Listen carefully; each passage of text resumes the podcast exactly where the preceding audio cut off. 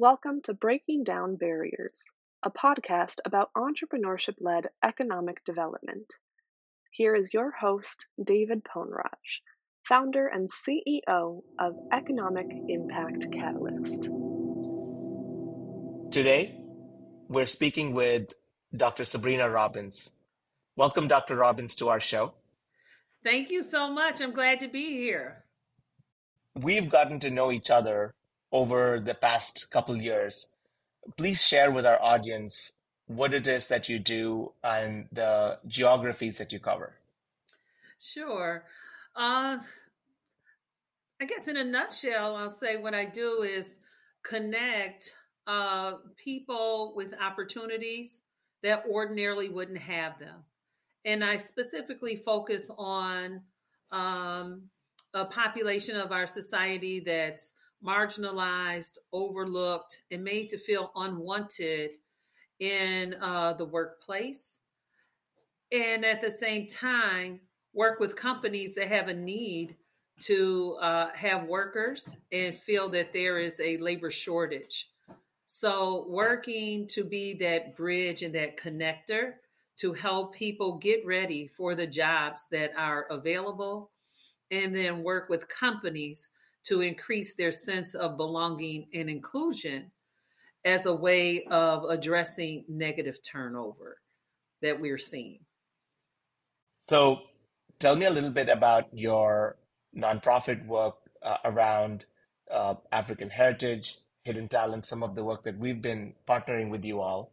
And uh, also, if you could add to that, what got you into this extremely hard work that uh, sometimes seems so thankless, uh, you know, endless hours. What got you into this in the first place? Is it was it from something you saw your parents do? Is this something you learned at school? What is your inspiration behind this work? My uh, inspiration is really around my own personal origin story. So I'm uh, was an orphan. So uh, I grew up in foster care and was in foster care pretty much from the time I was uh, an infant until seven to eight years old. And it took the system nearly two years to even find who my mother was. So, growing up, I was a ward of the state. And with that understanding of people not having what they need, and sometimes it's not through the fault of their own. And I have been very fortunate and blessed in my life to have the very best of what foster care offer um, and to grow up safe in my home and to have the support that I needed. And so, being African American myself, being part of the marginalized, being identified as at risk myself, is something that um, I personally experienced and have devoted my life to being the kind of person and offering up resources that I myself needed and was provided to me. And I want a chance to provide that to others. I do that work in every a- aspect of my life. I am on the board of African Heritage Inc. And that mission is to advance the well being of uh, African Americans and Blacks here in Northeast Wisconsin, where I live in Appleton. And um, I was a Girl Scout troop leader, and I sewed the cookies with the uh, troop, and I wanted a chance to give back. I was an avid um, fan of Girl Scouts, a member of it. And so, in every area of my life, to give from a uh, professional standpoint, I've held uh, position to support supplier diversity to help individuals that uh, wanted to, you know, have better careers. In 2020, as we went through the racial reckoning, we went through the pandemic, I just was compelled and saw that too many people in our society are being left behind. And uh, it it went beyond color. I just saw everyone hurting. And so, those of us that have the skill, the education, the heart, and the experience, was time to step up a little more And so I uh, left my corporate job to serve full time in my mission to help those that are marginalized, overlooked, and made to feel unwanted. And they need a second chance and sometimes a third and fourth. And I'd like to do that and partner with others that share in that vision to have a better world. Let's go a little bit deeper into that kind of inspiration to want to serve people. Some of this work is extremely hard because a lot of the times it's underfunded. A lot of the times we don't understand what it is like to serve, and people that put these programs together don't have the understanding of the reality on the ground. And watching you closely has taught me how to kind of bridge that gap between the funders and the people actually doing the work. Talk to me a little bit more about what keeps you going when sometimes it seems so hard to do this work. I, you know, know your background around, you know, your own personal origin story, but are there ways in which you help uh, people that are funders or organizations that support this work better understand how to do this work or to give them an understanding of why those barriers exist in the first place? Uh, yes. Uh, the first thing is staying in community and knowing and earning the trust of the target community that you're looking to serve. And so, those of us that are fortunate enough to serve on boards and be leaders, but a servant leader is also part of that community in making sure they understand the needs and not being afraid to interact with the target population that you serve. So, working with the most vulnerable, if you're having events, make it be part of that grassroots part of the organization that is also out there so that they see your face. And it makes a difference when I take my time to go out to the streets, to go to the neighborhoods, to authentically interact and have compassion, empathy, and also the opportunity to open myself up to learn from their perspective what the needs are. And it's not enough to rely on studies that we read. That's a good source. But in terms of fully understanding the importance of having FaceTime and listening in a way that is respectful, compassionate, and a mindset that at any time that could be you. And with this pandemic, many people lost their jobs and they had to make choices and maybe sometimes accept a level of help and aid that they never in their life thought that they would that they would have. And so grassroots and authentically serving and willing to speak up being an ally that speaks up and not sit quietly in meetings and when decisions are made be the voice of not only reason, but also compassion and understanding the nature and the spirit of the work that we're engaging in to help people get a boost in life, get to the next step, and whatever you can do to address any structural barriers, to call that out and be an agent of change in that organization. Yeah, I've seen you upfront uh, do that so well uh, because when somebody goes to do or create a DEI program, the the people that are creating these programs don't very often know what the true challenges are, right? And we try to create the same success metrics you would for any program.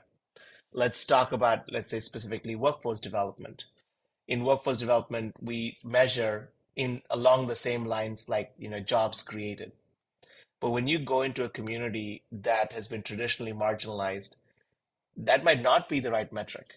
And without like a voice of yours talking about well they don't have an email address a job is great but how can we first get them to the starting line before we take them to the finishing line right? Like yes. they're not in the starting line. You, we we assume that. How how do you be an advocate for them without alienating the people that are creating these programs, right? Because it takes a certain kind of tact to appreciate that there is investments in this space, but at the same time, it's more about the lessons than anything else. Yes, and I find um, you know workforce development boards and others that uh, are part of that ecosystem genuinely want to help. And so our way is to, uh, I'd like to adopt the freedom within the framework, understanding where the funding is coming from, understanding the rules of that funding, and finding a way to collaboratively work with the state agencies and the workforce development boards uh, to find um, innovative ways to support. I don't think people are in organizations are purposely trying to hurt folks. I think is they don't know.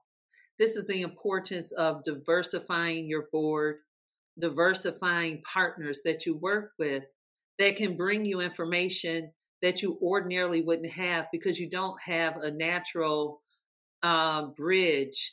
You don't have the uh, authentic relationship with the very populations that you wish to seek. And the understanding that you are not starting at the start line. You are well behind the start line. And so, uh, under there's a term called meaningful skill gain meaningful skill gain traditionally means a job.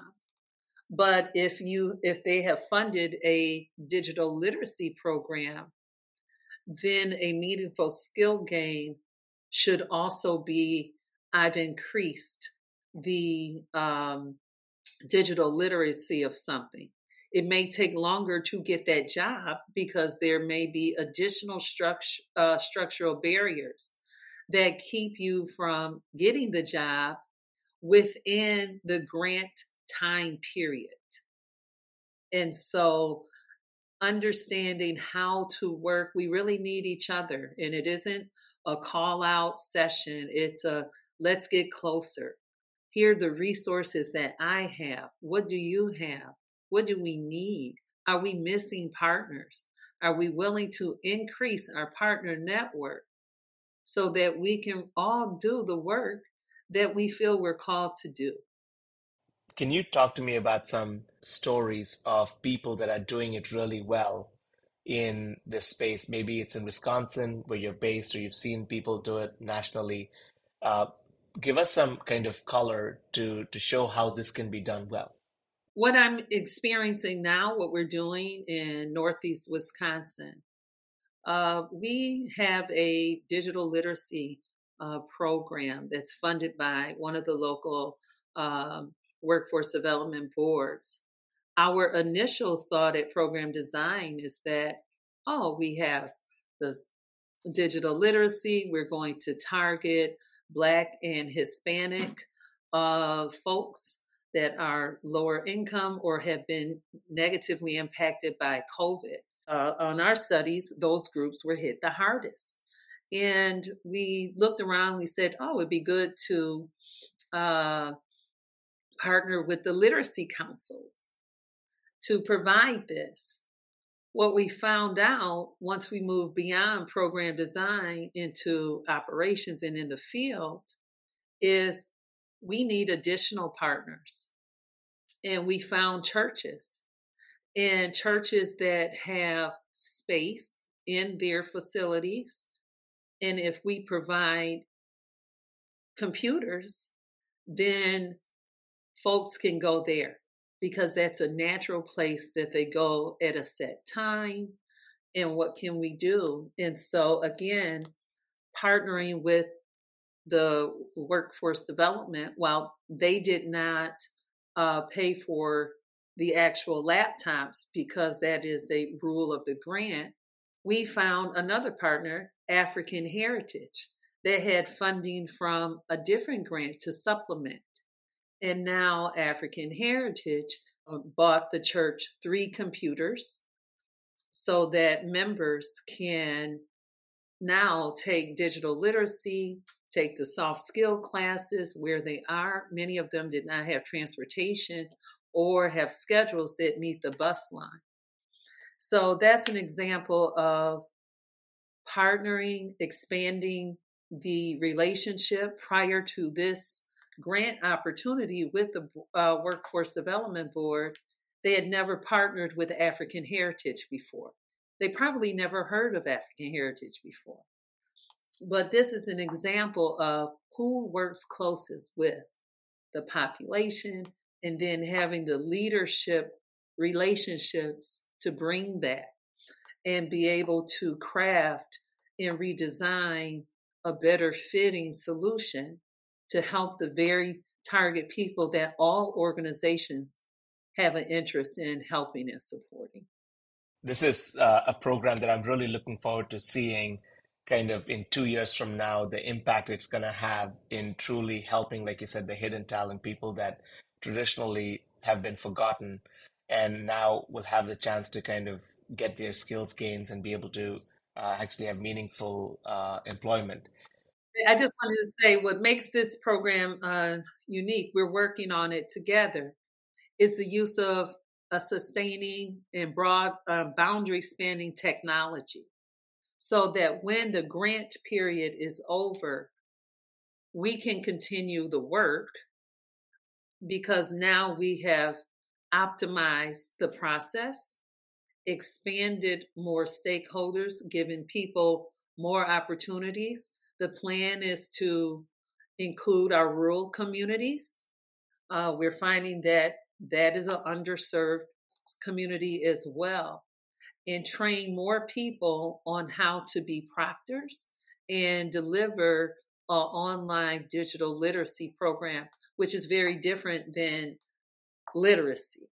And so, as we learn together, it's my hope that we'll be able to replicate this and help other communities that realize that the lack of sufficient digital literacy skills is a contributor to high unemployment and uh, negative uh, turnover rates because people don't know how to one apply for the jobs Gone are the days of walking in with a paper application, right? And so you do need to be able to operate and use uh, the newer technology and devices that are out that go beyond a simple mo- uh, mobile or cell phone. Yeah, well said.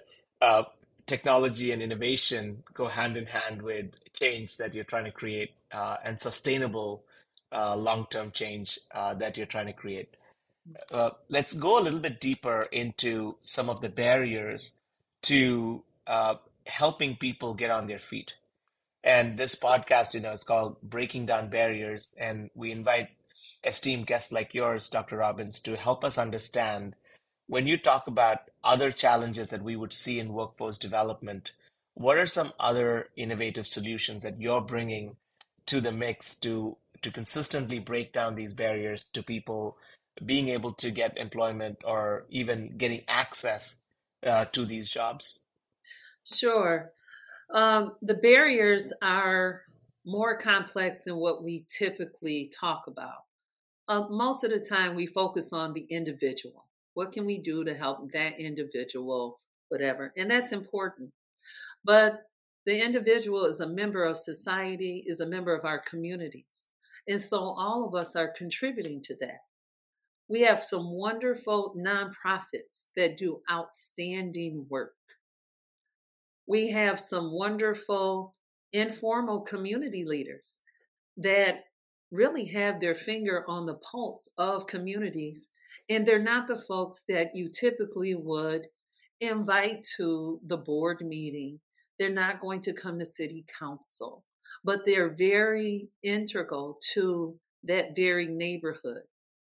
And if you had the authentic relationships, you will know who that I call informal, influential community members. That may be the one that is babysitting the people. It's not an authorized daycare, but that's who's doing it. There's someone driving people to work because the others don't have cars. There's someone providing plates of food and selling dinners. So there's this uh, different economy and currency that's going on to support people that have very little resources. We can formalize that, make it so that they can participate in the larger initiatives that are going on in cities and regions. Supporting the work of the nonprofits. Many of their work is underfunded, and companies have the resources to provide technical resources in addition to funding to help the, the organizations know the latest and greatest uh, innovations that can make their organizations um, profitable and not operating in the red and updating their operations and how they in efficiencies so that they can spend less time on activities and more time serving.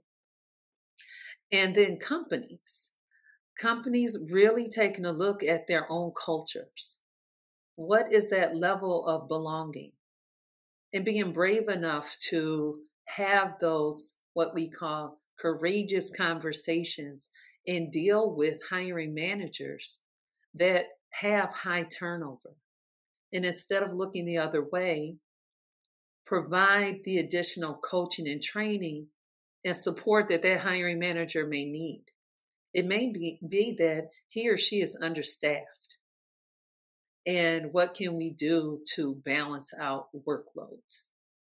Gone are the days where you're just offering two to three shifts and then give you access to have more uh, opportunities for part time workers or older workers. Uh, look at your staff. Like, can I have someone that have uh, some physical disabilities? Do I? Re- does everybody on the team need a forklift uh, certification if they're not going to be on the floor? So there's many things we can do to help on the corporate side, not only with culture, but look at how work is done. And then I'm really big on how do we uh, assess blue collar or entry level labor workers. We need to look at their abilities. And the abilities is not really based on what you did in the past, but what do you have uh, the natural inclinations for that we can apply skill building uh, methodologies for. And also, if we're looking at workers from common sense, trainability, and work ethic, if you have those three things, that's a worker that's less likely to quit. And we cannot be in the habit of just hiring people that walk in the door because it's um, you know, recruiting day Wednesday. You come in the door, I you have a pulse, and by the time you get to the end of the table, hey, you have a job. You haven't done enough vetting to make sure that that is the right worker for you. And then you wouldn't be surprised that a day or two is you get that first half paycheck and they're out of there because you did we didn't take the time to assess. So, how we attain talent and assess talent is the key. But it is from a community standpoint and being and looking at people from that lens. Wow, there's so many good things here that our practitioners can learn, especially you know in workforce de- development. Let's talk a little bit about kind of you know the future of where nonprofits and uh, people that support nonprofits where it's headed. And could you give us some kind of tips around how you've been able to successfully fundraise uh, for the nonprofit and you've been able to kind of help uh, bring some investments into this community for somebody that's starting out and says, oh my God, I've got lots of really uh, uh, uh big needs in my community and I want to bring some of these programs to my community. What are some things that you did early on to help kind of set the stage for these investments from the workforce development boards? Um, some of the things I did early on is uh, I come from corporate myself. So the first thing I did was serve on boards. And when I said serve on boards, it's more than just attending the meeting, but being an ambassador and really understanding what that organization has to offer. It and it starts by also uh, actively serving on committees, so you can be part of that work and have an understanding of what are some of the challenges with the organization. Uh, and then it means being involved in your, if you are from corporate, being involved from what does uh, corporate responsibility mean and sustainability, or what we're saying ERG today? How can I influence that? And uh, get the understanding that all of it can't be done inside my corporate walls, that I need community. But the community also needs to know from a business standpoint, I do need to have financial goals. I have customers, I have to fill orders, and I need to be profitable. I have a board. So it isn't about what I can do for free, but what can I give of value? And that value be able to translate an understanding of not only financial value, but community values and sustainability. What the studies are showing uh, when you look at the millennials and probably now the Gen Zs, is when they're looking at companies, they're looking at communities. And so, as companies, we have to be aware of what kind of communities we are doing business in. And instead of picking up and leaving, make investments in that community. And so, when it's time to look at where can I expand and what can I do, you don't have to excuse the community that you're doing business in. Right. And so I see a lot of that or uh, misleading people and saying the big city is closer than what it really is. Right. That that's not what life is going to look like. Your professional worker workforce will just relocate and go somewhere else and say, this is not the community I want to raise my family in or I want to be a member of. So I think the understanding is that we are in an ecosystem, it is aligned, and we have the power to navigate in many networks to support and share and build the region. And it, it comes from accepting your role that you have a responsibility to contribute to that community and contribute to that region. Yeah, really, really well said. One other topic I want to quickly touch on is the idea of creating trust. And uh, without trust, there are no solutions, especially in communities that have been marginalized. And I've seen you do that so well, showing up to church events, showing up to the block party, showing up to the events that they really care about. Can you touch on that? Because I think that's like a secret sauce that a lot of our practitioners, especially the ones that are starting out, starting out early, you have to show up over and over and over again because trust is not built in a single meeting. It, it's built in decades. Yeah. Right. So talk to us a little bit about kind of when you talk about community service and what you all do so well, because showing up in that community is half that battle.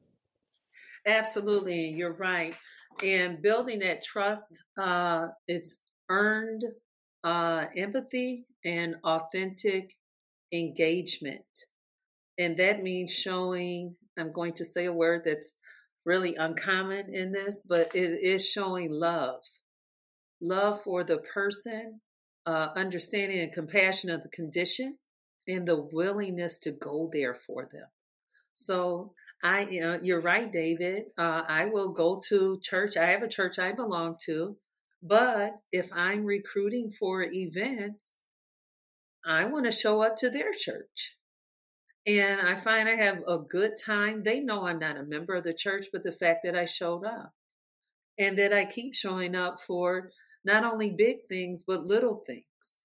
So there's times in my local community, they'll call me and say, Dr. Robins, I heard that there's uh, Earth, Wind, and Fire coming to. I actually got this call. Uh, one, they have my phone number. I don't hide from my community members. They have my phone number. So they will email me, they will call. And one guy wanted to go to our Performing Arts Center and get tickets to see the Earth, Wind, and Fire. And I'm thinking, why didn't he call?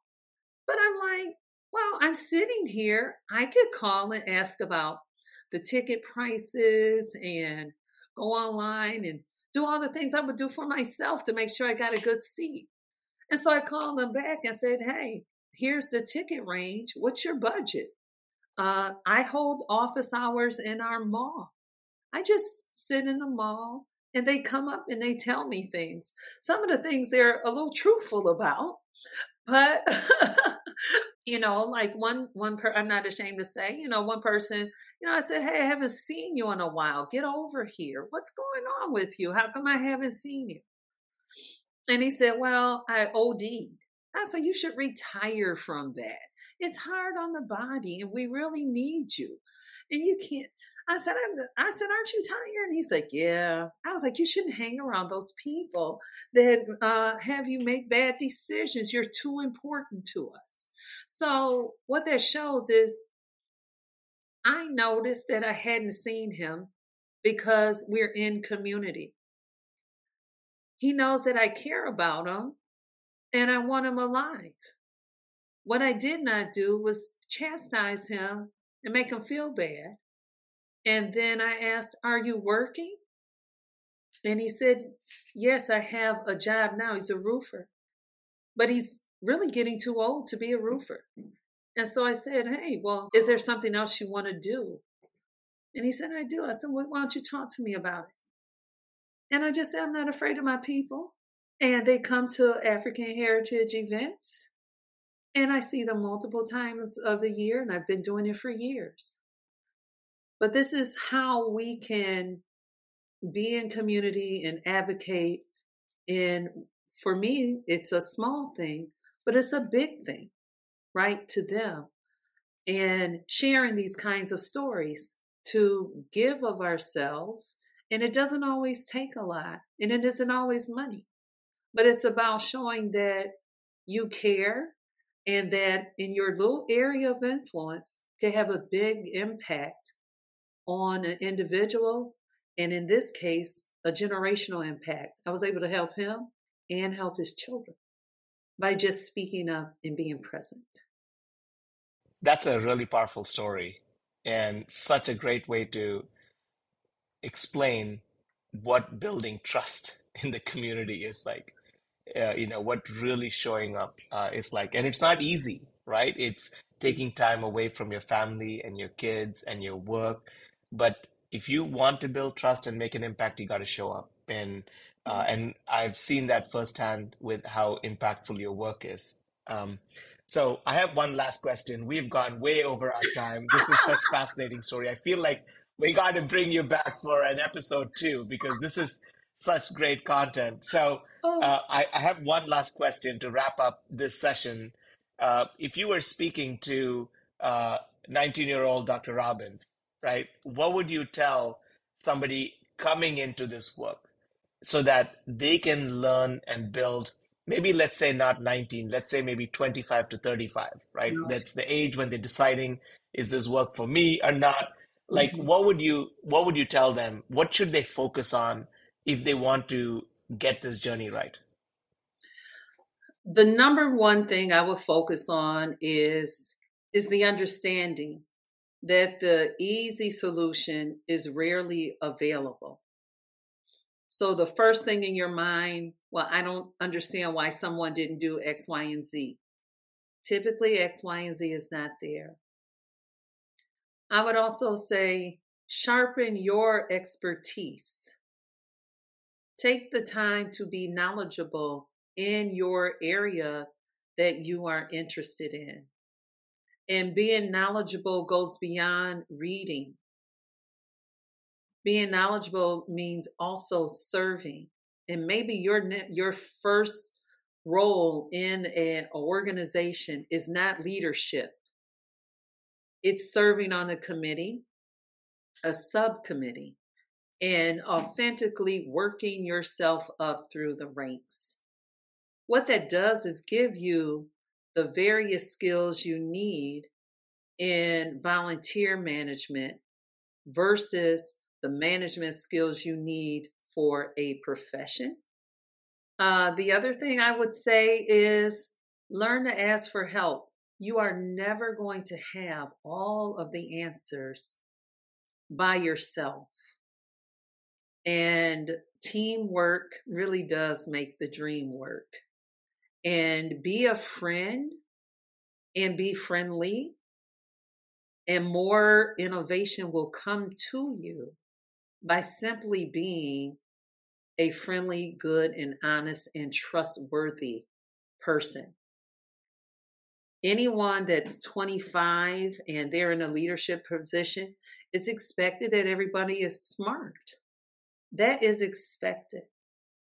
But to have the character and the interpersonal skills to get things done and to influence and have the resiliency and grit is what separates the mediocre from the exceptional. Well said. Wow. Uh, I can already see my my 25 year old squirming in his chair from things that I should have known when I was uh, 25. Well, me uh, too. Me too. it has been yeah, it's been such an honor, Dr. Robins, to have you on this show. Um, this is uh, a rare uh, conversation with somebody that's entrenched in both economic development and community development and that intersection. So, thank you so much for your time. Can you just give us one last comment around if people had to follow your work and connect with you, what is the best medium uh, for them to connect with you? Sure. I uh, the best medium is LinkedIn. And so I uh, respond to all of my LinkedIn requests. I check it and uh, would welcome that engagement and follow me on LinkedIn and invite me to follow you. We may have a chance to partner in the future. So I love to partner with people that share uh, my same values and mission in helping people. Awesome. Well, thank you so much for your time today, Dr. Robins. We will add this in the show notes and we look forward to having you back on this show. All right. Thank you so much. It was great seeing you. Thanks for listening to this episode of Breaking Down Barriers, a podcast about entrepreneurship led economic development. Special thanks to our renowned guests for joining us. You can find show notes, more episodes, send us ideas, and subscribe to our newsletter on our website, economicimpactcatalyst.com. Breaking Down Barriers is a presentation of Economic Impact Catalyst and is edited by Lauren Bernard. Please rate, review, and subscribe to Breaking Down Barriers, available for free wherever you listen to your podcasts.